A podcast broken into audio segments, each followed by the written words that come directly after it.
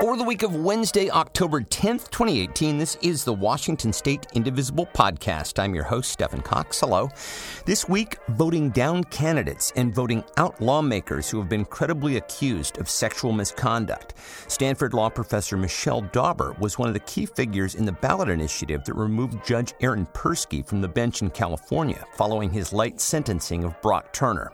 Recently, she formed the Enough is Enough Voter Project, and we talked with her about some of the work the group has already done against perpetrators of sexual misconduct in politics, including two instances here in Washington. According to Dauber, the aim of the campaign is very straightforward.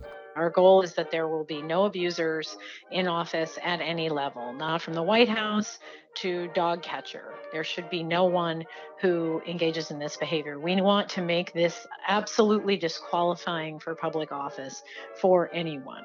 Also, residents in the 8th Congressional District may be wondering about billboards that have recently gone up with the website therealdinorossi.com on them. We talk with one of the creators of the content for the site, Tiffany Smith Fleischman, about the need to educate voters on what Rossi, the Republican candidate for Congress in the 8th District, really stands for. That's all ahead, so stay with us.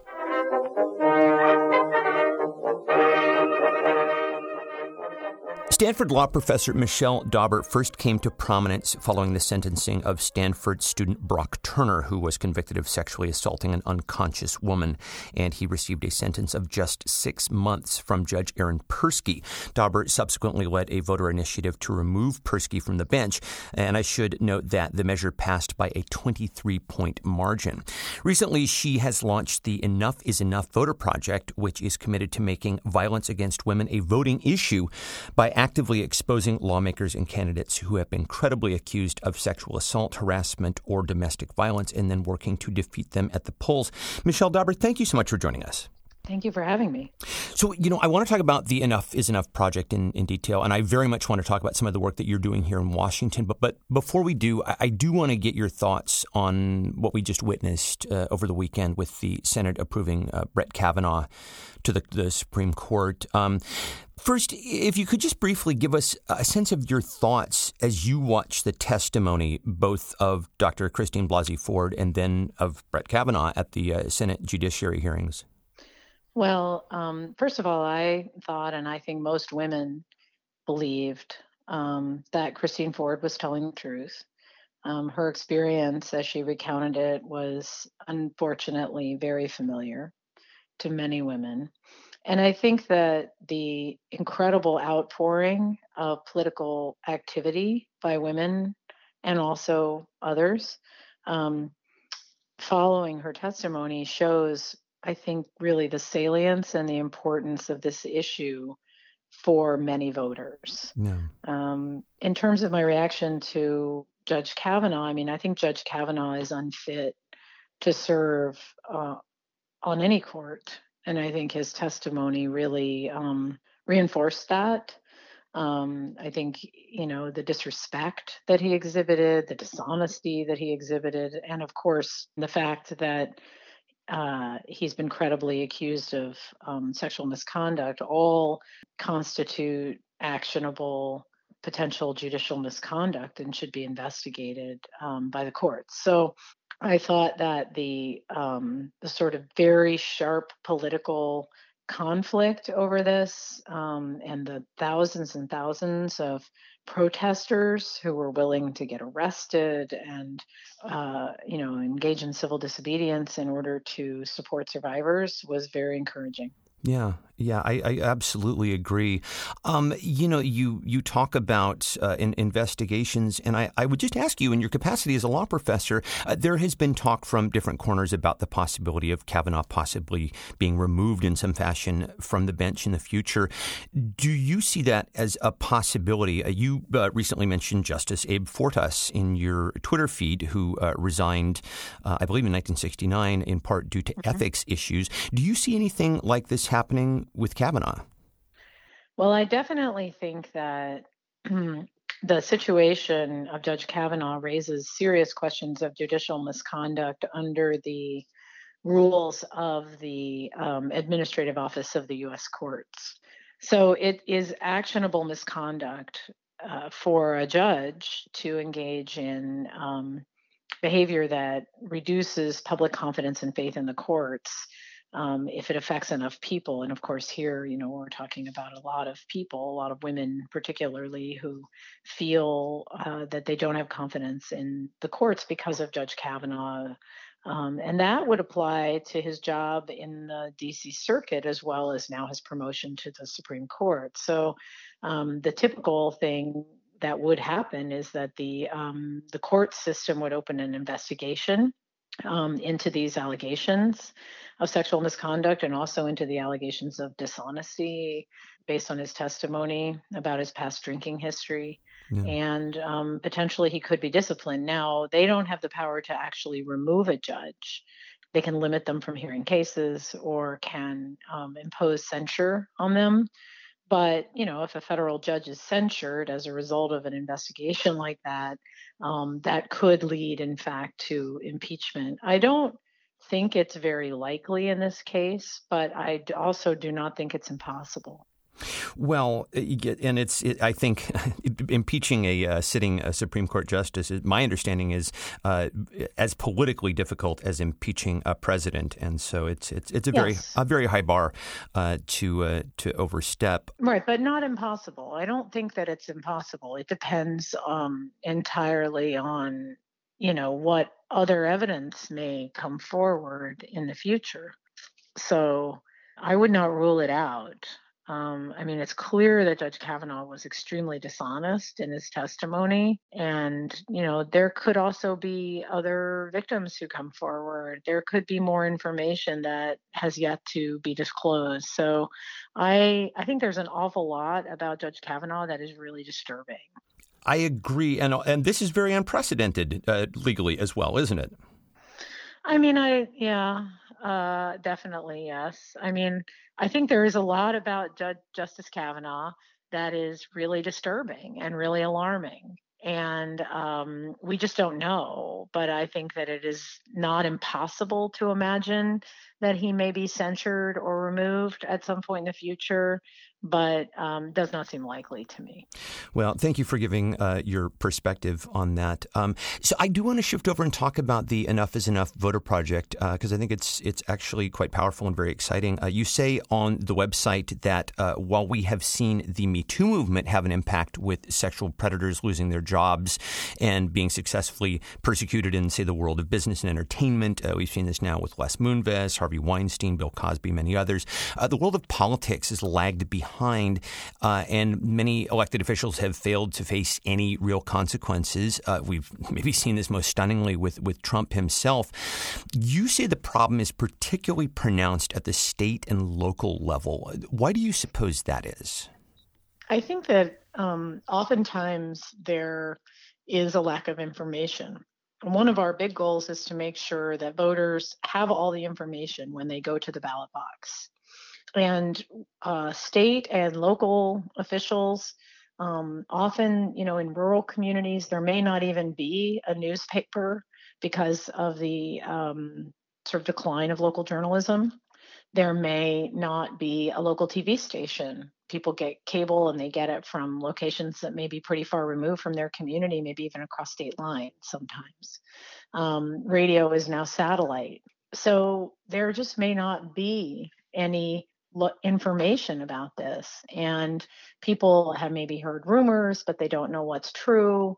And so one of the roles that we hope the voter project can play is just in making sure that voters have all the information and are fully informed about these kinds of allegations when they cast their vote yeah, you're looking to to really be, uh, you know, sunshine is the best disinfectant, I believe the uh, expression goes. Uh, well, so tell us about how the uh, Enough is Enough project got started, and then tell us. I mean, you're giving us a little bit of an idea, but just kind of flesh it out for us, if you would, how it works specifically.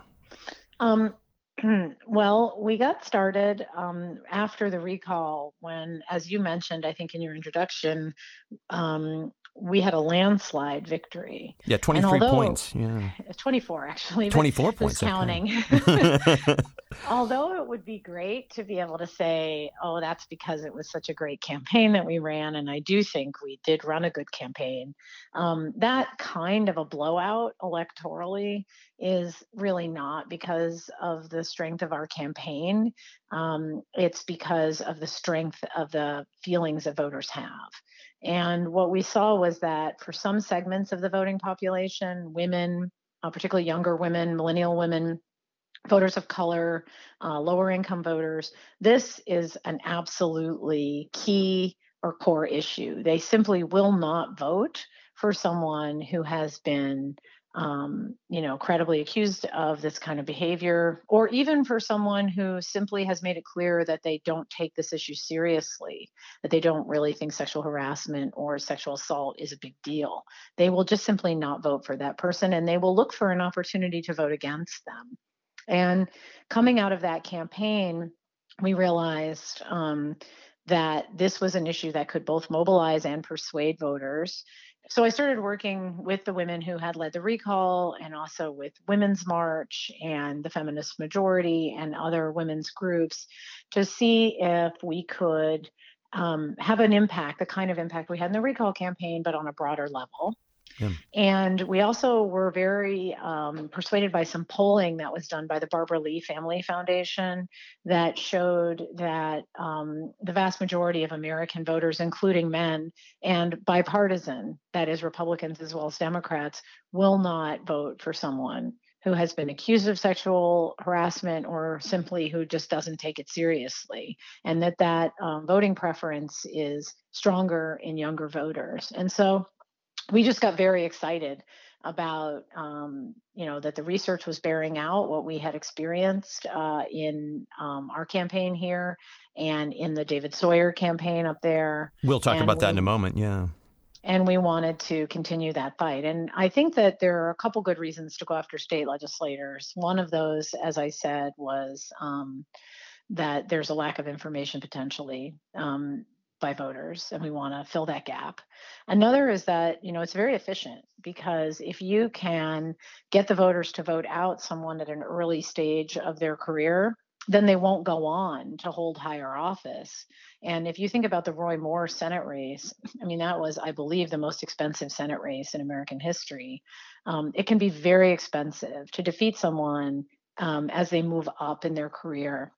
So it's much better if you are able to get that information out to right. impact their election when they are younger um, or at an earlier career stage. So for those reasons, we think this is the efficient uh, use of our resources. Right. So exposure and do it early enough so yep. that uh, the uh, person in question doesn't wind up having a more formidable political career that could then be m- more difficult to stop, as we've seen in the case of uh, Brett Kavanaugh, although he is a justice.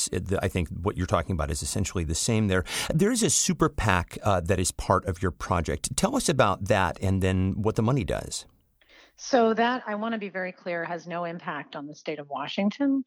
Um, the state of Washington has um, some very uh, strong rules about um, campaigns being locally run. Right. And um, so I actually got a lot of advice uh, to um, to not participate in the Washington election uh, because of Washington's, you know, very strict system. Um, but I felt so passionate about Matt Manweller that who we will decided, also talk about in just a moment. Yeah, that I decided to simply um, reach out to local uh, individuals and organizations and see if we could form uh, a local Washington State PAC and that I would help raise money for that. And so that's what I've done. So the Super PAC has no role in Washington. It is a local Washington PAC called the Enough is Enough PAC. So it has a similar name, but it is separate. And um, it is funded uh, primarily from Washington, but also um, I have helped to raise money. I believe it's primarily, actually, I don't want to be inaccurate. So it's funded by a combination of state and national um, donors. And anybody who has started a 501c4 uh, in this state here, and a lot of people listening have, uh, know exactly what you're talking about. So, you know, mm-hmm. before we move on to um, what you have uh, accomplished here in, in Washington, I do want to ask you why you were moved to start this project when you did, and, and if there was a particular event or tipping point for you in 2018. I mean, this has been a bad year uh, on so many levels, uh, particularly when it comes to cases of, uh, you know, uh, men of power uh, engaging in all sorts of, of just horrible sexual misconduct. But I'm wondering if there was some particular moment for you. Um, no, not really. I mean, it's been a it's been very clear to me for a long time that we are not making progress on reducing uh, sexual violence, and we're having to fight very hard to keep the sort of minimal gains that we have made over time. You know, Donald Trump's administration is gutting Title IX. Um, he's appointing very conservative judges who will um, roll back other important protections against sexual harassment in the courts. Um, and we need to change tactics up to this point, over the last hundred years, we have lobbied for laws to be passed. We have formed nonprofit organizations. We have become court advocates. We have donated money and clothing and time and energy and attention to shelters and programs for sexual assault and domestic violence. But the rates of these crimes have stayed very depressingly high. Yeah. And I want to shift gears and instead of trying to get you know the government to do something for us. I want to vote out individuals who have um, shown either through their actions or their words that they don't take this issue seriously. And I think that when we start voting people out, that is when, and not before that, we will see real progress on this issue. Well, let's talk about some of the candidates that you're focused on. Uh, David Sawyer, you mentioned Matt Manweller, and, and I do want to talk about them in depth in, in just a second. But uh, also across the nation, uh, Minnesota mm-hmm. Representative Jason Lewis, North Carolina House candidate uh, Steve Von Loor, Tennessee State Legislator David Byrd, Texas State Legislator Matt Rinaldi, and California State Legislator Devin Mathis. What is the commonality among all of these? These men? And then further to that, what is the benchmark for a credible accusation of, of sexual misconduct for you? So, the commonality among all of these um, individuals that we're highlighting on our website is that they all have exhibited behavior that shows that they don't take sexual harassment and sexual violence seriously. Some of them are credibly accused individually of having committed these kinds of offenses, um, including very serious offenses. Um, David Byrd, for example, has been accused of sexually abusing three of his former students when he was a high school teacher and coach. I mean, very serious. Yeah. Um, and he does not deny the allegations, by the way. Um, uh, some of them have simply atrocious voting records. Um, Matt Rinaldi uh, has voted against extending the statute of limitations for sexual assault cases. He's voted against improved um, support for victims of child sex trafficking. Um, he has made statements that indicate that he thinks, you know, the whole Me Too movement is a, you know, political witch hunt. He has, um, he even voted against uh, making April Sexual Assault Awareness Month. Other Texas Republicans have said that Matt Rinaldi is um, you know, out of step with Texas uh, and even with Texas Republicans on the subject wow. of rape. That's saying something. Um, so another thing that unites them, speaking of that, is that um, most of these people have been subjected to bipartisan criticism. That is, um, although in this general uh, election cycle, all of the um, individuals we're focusing on are Republicans, uh, Republicans don't want them either. Um, so uh, Steve Von Loor's entire staff, uh, all Republicans, quit when they learned about the allegations against him. David Byrd has been called upon to resign by the House Republican Speaker in, in Tennessee, as well as the Republican Lieutenant Governor, and Marsha Blackburn, the Republican Congresswoman from that district, who is now running for Senate, called him or called the allegations disgusting and shocking. Um, Matt Rinaldi, I just mentioned, has been criticized by uh, members of his own party for being too pro rape. And Devin Mathis was censured by the entire Tulare County Republican Central Committee, which said it was ashamed of him. Wow. So I think that what unites them is that their own party has criticized them and they have indicated a complete contempt for uh, women who have been victimized by sexual harassment or sexual violence. You know, before we move on, I just want to kind of point something out that uh, when I say sexual misconduct in this context, uh, that is to include uh, things like harassment, assault, even rape. And so I, I mean mm-hmm. to sort of use that as a, as a term that will uh, broadly cover what we're talking about here. Um, so I want to talk now about David Sawyer and some of the work that you've done and are doing here in Washington State. Uh, Sawyer was defeated in the August primary this year. He has had a number of allegations of sexual misconduct against him. Talk about uh, what role you played here. Oh, we were um, very minimally involved in that. Um, that that was really um, a uh, local, again, like the Manweller campaign, a local Washington campaign. Um, our group didn't exist yet, but um, myself and um, others who were involved in the recall campaign learned about that campaign from the New York Times, actually, and reached out to the leaders and said, you know, we want to volunteer. And we did um, organize some efforts for Get Out the Vote um, on a volunteer basis and um, participated that way um, in the closing days of that campaign.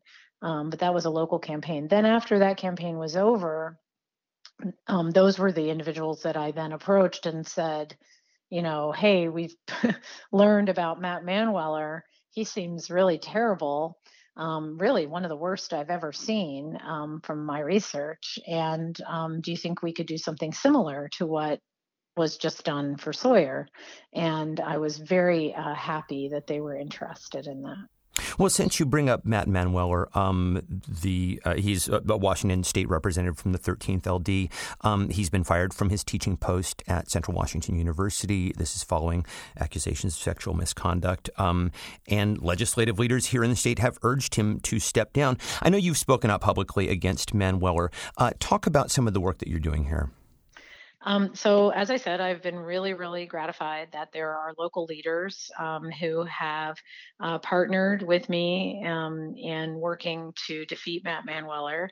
Um, Matt Manweller has a record that I think is astonishingly bad, even by uh, the standards of other state legislators who have been accused around the country. Um, there have been three separate independent investigations, all of which concluded that there was a problem with his treatment of female students at the university where he was employed at the time, Central Washington. Um, on the third investigation, there was an 85 page independent report, which is extremely thorough and involved the uh, interviewing of you know dozens of witnesses who all came forward separately with extremely similar allegations. And he was found to be not credible. The witnesses were found to be credible and he was terminated. And as a tenured university professor myself, what I can tell you is that is really difficult. That is a very high standard um, for terminating a tenured professor. And it just will not happen unless the evidence is overwhelming. And I review the 85 page report, and the evidence is, in fact, of course, overwhelming. And it is some of the worst allegations you know that i have seen really. I mean he was found to be trying to exchange sex for grades. He was uh, you know found to have uh, sexually inappropriately approached his babysitter. Um, there are six additional complaints from young women uh, legislative staffers on top of the 16 women who came forward who were students uh, I mean, it really seems as though everywhere Matt Manweller goes, he harasses young women. And um, to have someone like that simply coast to another victory is completely unacceptable. And that was before the allegations of him having sex with high school student um, you know came forward uh, uh, that you know that were reported in the press recently. So even before that it was already an overwhelming case. And then it came out that as a teacher uh, high school teacher he had a sexual relationship with a seven i believe 17 year old high school student who had been his student. And i mean the idea that this person serves in public office is completely unacceptable. The idea that he would just be allowed to continue in that role um, and not uh, not even have really a, a, serious campaign waged against him um, is also completely unacceptable. And so this is exactly the kind of case that I think is ripe for an electoral campaign. You have a rural area. The voters may not even know these facts. We just want to make sure that the voters are fully informed about who he is. Um, and in the process of doing that, the Republican leadership called for him to resign. And then he still didn't resign, which I think is appalling. You know, he should have resigned immediately. I mean, he says that if he wins the election, he will resign at that point. Well, he also said that he, um, you know, didn't harass all those young women. I mean, I don't know why we would believe anything Matt Manweller says. He was found to be not credible by the um, uh, by this investigator. I mean, what if he wins and then he turns around and says, "Well, you know, the people have spoken. I'm going to stay in office." Uh, that seems entirely possible to me. You know, we were just speaking earlier about uh, shifting public opinion around this, and Manweller is still actually very popular in his district. It's a heavily Republican district, but are do you feel that more information uh, in this case can turn the tide? I don't think Matt Manweller is popular. That is not. Well, he did win the uh, primary uh, with 63% of the vote. Yeah, that's true. But I don't think he's popular. Um, I think that people have really, really serious reservations about him, about his behavior, and about his judgment. Um, so I don't think that Matt Manweller himself is popular. And I think that as more information is given to voters, uh, they really do not want him to represent them. I think that it's true that it's a very Republican district. Um, the Democrat running in that district is not um, someone who is, uh, you know, sort of a quote Seattle liberal. No, I mean, Sylvia Hammond is, a, is, more of a moderate. That's true. Yeah. She's a moderate. She's a farmer. She's a teacher. She's someone from a very strong faith community. I don't believe that um, the voters are very familiar with her. And I think if they were, they might be more comfortable with her. But be that as it may, uh, I also think that uh, you know our information makes it very clear that as the voters learn about the things Matt Manweller has done, and when they are fully informed and have the facts, they are going to vote against him. You know, speaking of the partisan divide, um, Manweller is obviously a Republican. Uh, David Sawyer, uh, I did not mention, is a Democrat. You yourself are also a, a, very prominent Democrat. You served on Hillary Clinton's National Finance Committee in 2016. Um, you have taken pains to stress that sexual misconduct against women should not be a partisan issue for voters, right? Yes, that's right. It's not a partisan issue, in fact. I mean, quite frankly, a sexual harasser never asks you if you're a Republican or a Democrat before they harass you. And I think that this is an issue that crosses party lines. Um, I certainly personally was happy to see Al Franken leave the Senate.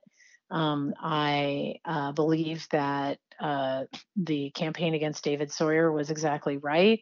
Aaron Persky, for whatever it's worth, claimed to be a Democrat.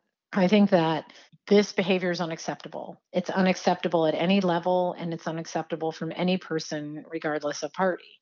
So, you know, our message is no abusers on the Supreme Court, no abusers on the Superior Court, no abusers or enablers in office, period. And certainly um, the Democratic Party uh, should not think that it is going to get a free pass here because it is not. In the primary, we will absolutely be um, looking to target Democrats and elect um, Democrats who respect women instead of uh, Democrats who don't respect women. There is no question that um, the, our message is there are no safe seats. And there is no safe place for anyone in any party who is going to engage in um, this kind of behavior. Well, I think that is absolutely tremendous. And uh, I just before I let you go, I will ask you, what do you see as the long-term aim of Enough is Enough? How do you see it shaping the political landscape and, and the national conversation over time? Well, my goal, or let me just say this, our hope is that we will take violence against women and make it clear that this is a voting issue. As I said, our goal is that there will be no abusers in office at any level, not in the you know, not from the White House to dog catcher. There should be no one who engages in this behavior. We want to make this an uh, absolutely disqualifying for public office for anyone. And by doing that, we hope to send a message that this is a serious issue, this is an important issue, and the government has to take it seriously. It's not a private issue. It's not a personal issue. It's one that has to be front and center on the agenda. And we also hope to develop a set of issues that will become basically a report card or a scorecard by which the public can evaluate the behavior of legislators on this issue. Well, that would be similar to, I guess, in the negative, the NRA, and in the positive, the uh, the, the, Conservation uh, League of Conservation Voters, and something like that, which is tremendous. Um, so I will just ask you in closing if somebody is interested in getting involved with your efforts, a listener, uh, how might he or she uh, do so? So, in the state of Washington, um, you know, it would be great to have people go to stopmanweller.com and donate to the campaign. Um, this is a locally funded campaign, as I said. Um, the super PAC has no role there. I am personally raising money for this campaign um, along with our allies in Washington. So um, if anyone is able to go to stopmanweller.com, you can read all about the campaign. You can watch our campaign videos. Um, actually, I should tell you about those, and then you can include that in your report. So two of Matt Manweller's victims um, young women who live in Ellensburg and went to Central Washington um, uh, made uh, uh, videos for the campaign um, describing what he did and uh, viewers can uh, go to our website and watch those videos. Um, and those are at stopmanweller.com. Yes, they can go to stopmanweller.com. There's also a Stop Manweller um, YouTube channel where they can watch those videos as well. And um, I think they're very compelling. These are just ordinary you know, young women from Ellensburg, Washington. Um, one of them says, you know, she's a Republican and she is not going to vote for Matt Manweller because he is not trustworthy. And I think that that is a really important point. You know, when parents, hardworking parents in rural Washington send their daughters to college, they deserve not to have, you know, to worry about those daughters being sexually preyed upon by the faculty. Um, I personally, as a professor, find it absolutely shocking. That's why I was willing to, you know, sort of go to any length to figure out how to have this campaign happen, even though um, the national organization is not able to play a role um, or uh, donate to it. Um, I decided I will just raise the money myself because, as a university professor and as a mother of uh, two daughters, um, I just find it completely unacceptable that such a thing, you know, would happen. And I think that, you know, your listeners should go to our website and watch those videos because I think that it, you know, it says a lot about Matt Manweller that he did this to these two young women. And it says a lot about these young women and their character that they are um, willing to stand up. And um, so, yeah. I will just also mention that we have a, a, national listening audience as well, and there is a feature on your website in which uh, people can report candidates. Uh, can you tell us about that? Oh, oh, this is one of the most exciting features. So um, there's a little story that goes with this, which is that right after you know we started um, kicking around the idea of doing this, someone said, "Oh, did you know that there's this city council member in a nearby community to where I live who was convicted of domestic violence in 2015?" And I hadn't even known that even though, you know, as you might suspect, I read a lot about this, I pay a lot of attention to the issue. And that again called um, uh, out for me the fact that there's not good information out there in the public you know maybe because there's not enough press coverage or mm-hmm. just because you know the information is siloed maybe it was in this local paper and so what we are trying to do is give um, give uh, people the chance to have survivor voices amplified by reporting a candidate you know if there's someone in your community who maybe the local paper has written about well if you're in a small town in western massachusetts there's no way i'm going to know about that in california. So you can report it right on our website and put in the links and upload documents and then we can research it. And if we decide that you know there's enough information and um, uh, uh, out there about it that it would make a good case for us to follow up on then that candidate could end up on our um, featured candidate list. So um, I, I, think that part of what we're trying to do here is definitely make a difference in the election. And and one of the ways we're trying to do that is by amplifying survivor voices. Yeah. we really want to give people people who have had these experiences or who are living in these communities a chance to have their voices heard and so that's that's part of that feature. We also have other ways for people to volunteer. If you go to enoughisenoughvoter.org, uh, you can join our postcarding team, um, which is an indivisible um, strategy, and one of our partners uh, is Indivisible. You can um, join our uh, text bank team. You can host a fundraiser in your community. So we we've tried to come up with different ways that people can get engaged, and of course, we do need donations of money as well. Well, there's so much to do, and it's just incredible work that you're doing. And I, I really want to say thank you for that. The site is enoughisenoughvoter.org, as you just mentioned. Uh, Michele Dauber, thank you so much for your time. Thank you for having me.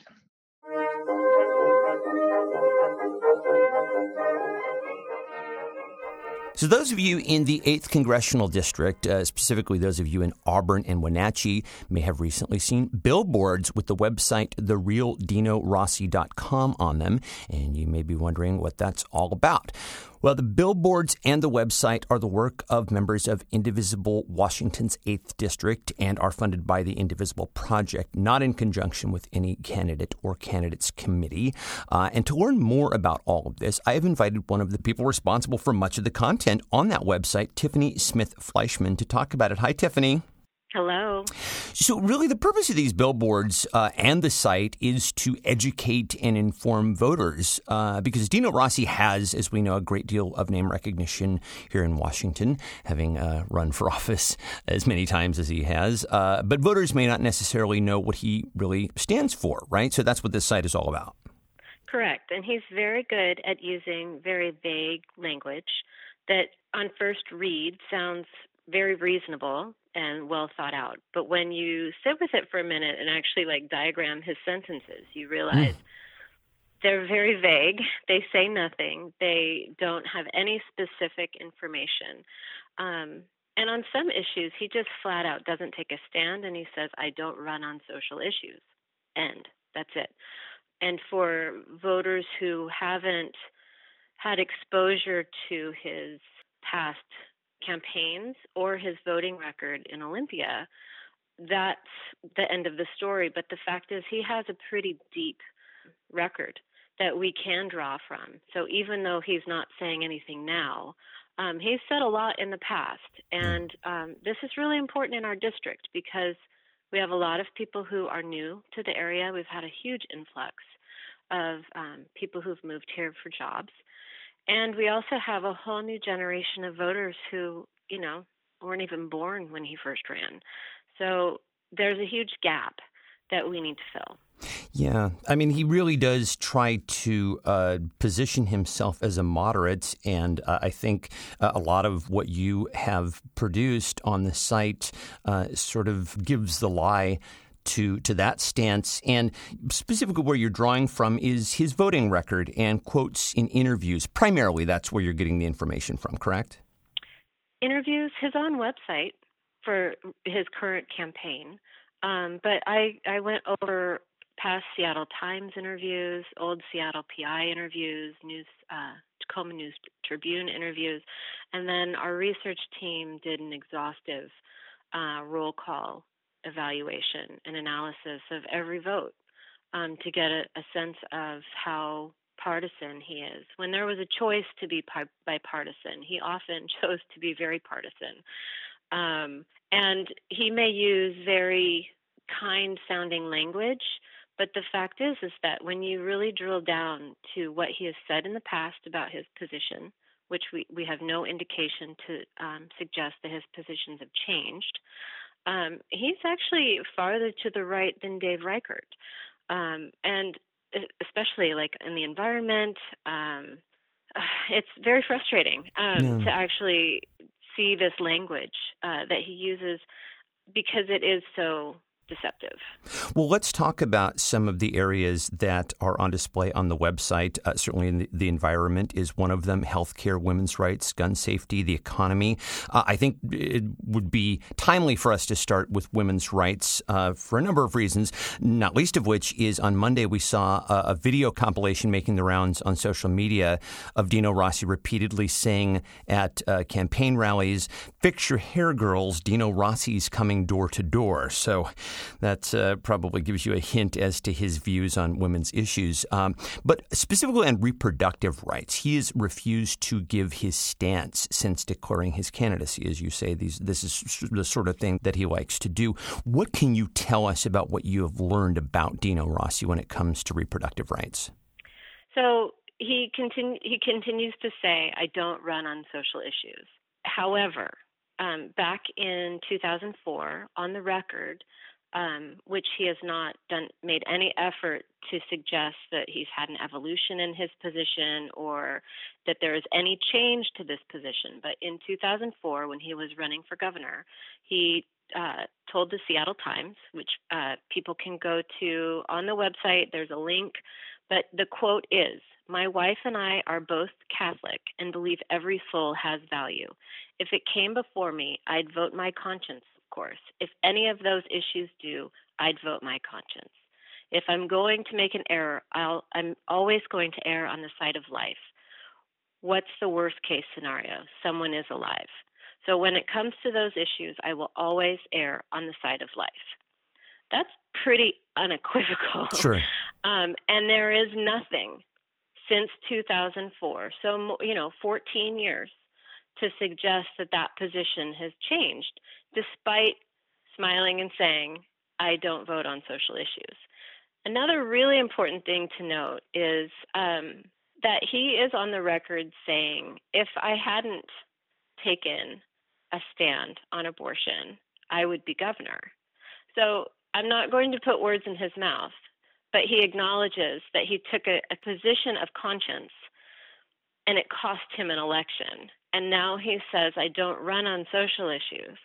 So I guess the lesson is talk less, smile more, right? right. So but the the fact is is that voters deserve to know what his position is because he will absolutely be voting on issues in Congress related to women's health, related to abortion, related to Planned Parenthood funding, um, and even uh, like spending bills for foreign aid. there are always tucked in there, family planning and abortion services amendments and, and little little side things tucked into those bills that he will be voting on. And if this is an important issue for a voter in any part of the district, not just the blue blue parts, there are people who care about access to women's health care, including abortion, all over our district. And if this is their issue, they need to know what his position is.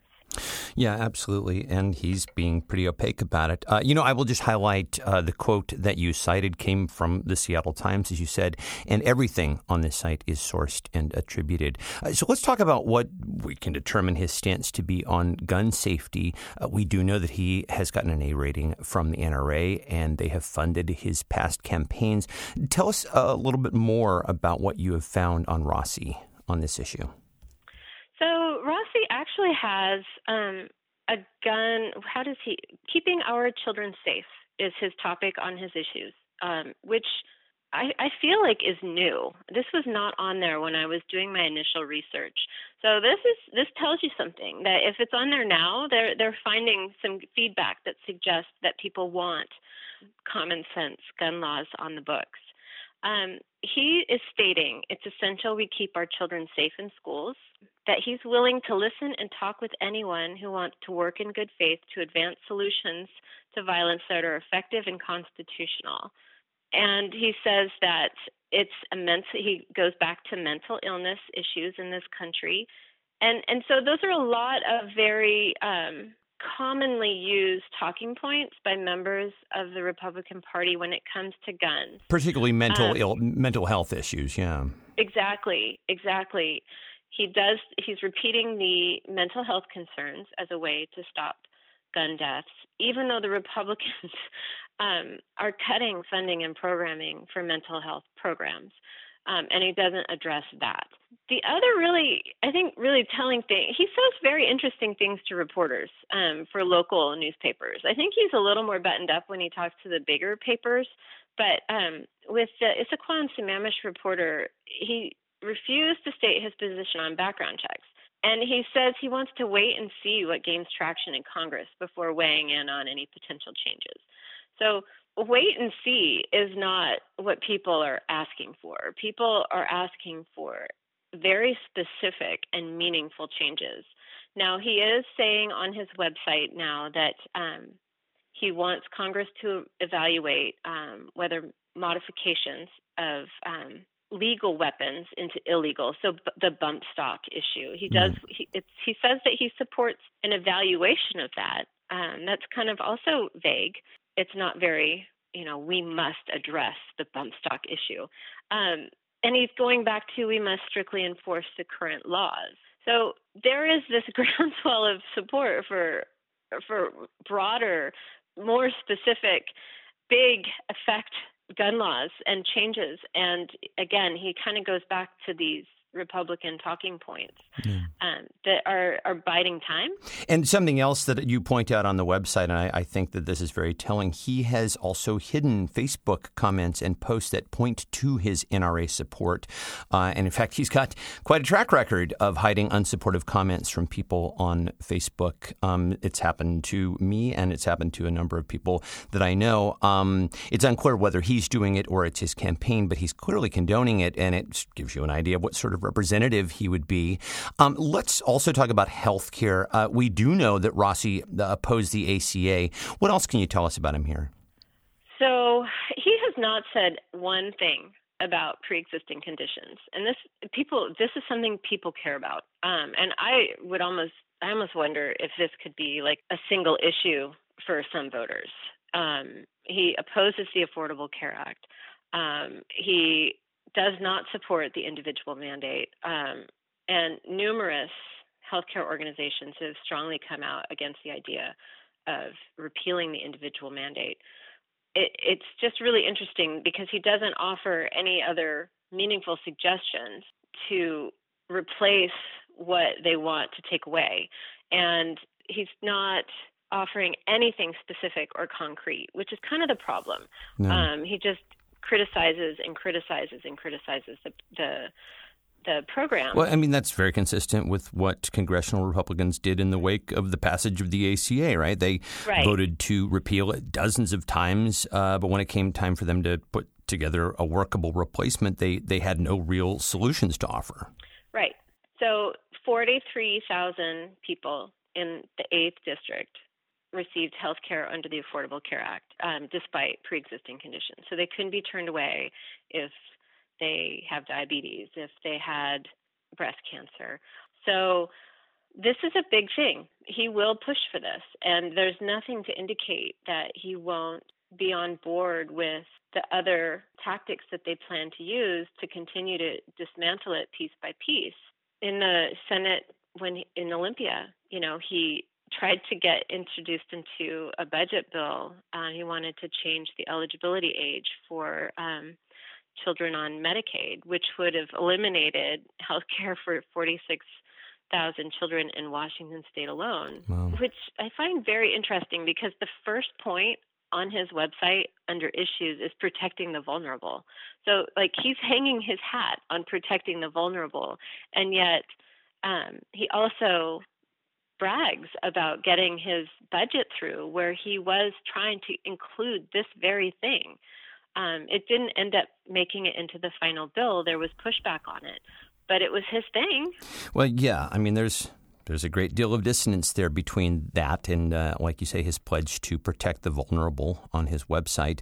Uh, and depending on what poll you source, healthcare is the number one issue on voters' minds in 2018. So, uh, something people will definitely want to check out on the website, which again is therealdinorossi.com. It is full of scrupulously researched information, and I would encourage people listening to share it around, particularly with anybody who might be on the fence. Uh, well, Tiffany Smith Fleischman, thank you for all of this great work, and thank you especially for joining us to talk about it. It was my pleasure. Thank you. And that'll do it for this week's show. For links to everything that we talk about here on the show, you can go to indivisiblepodcast.org. You can also subscribe to the show there as well. The email address for the show is indivisiblepodcast at gmail.com, and the Twitter handle is at indivisiblepod. The Washington State Indivisible Podcast is a production of Get Creative Inc., with production assistance from Cecilia Knob. Thanks again to my guests, Michele Dauber and Tiffany Smith Fleischman. And as always, thanks to you guys for listening. We'll talk to you next time. Bye.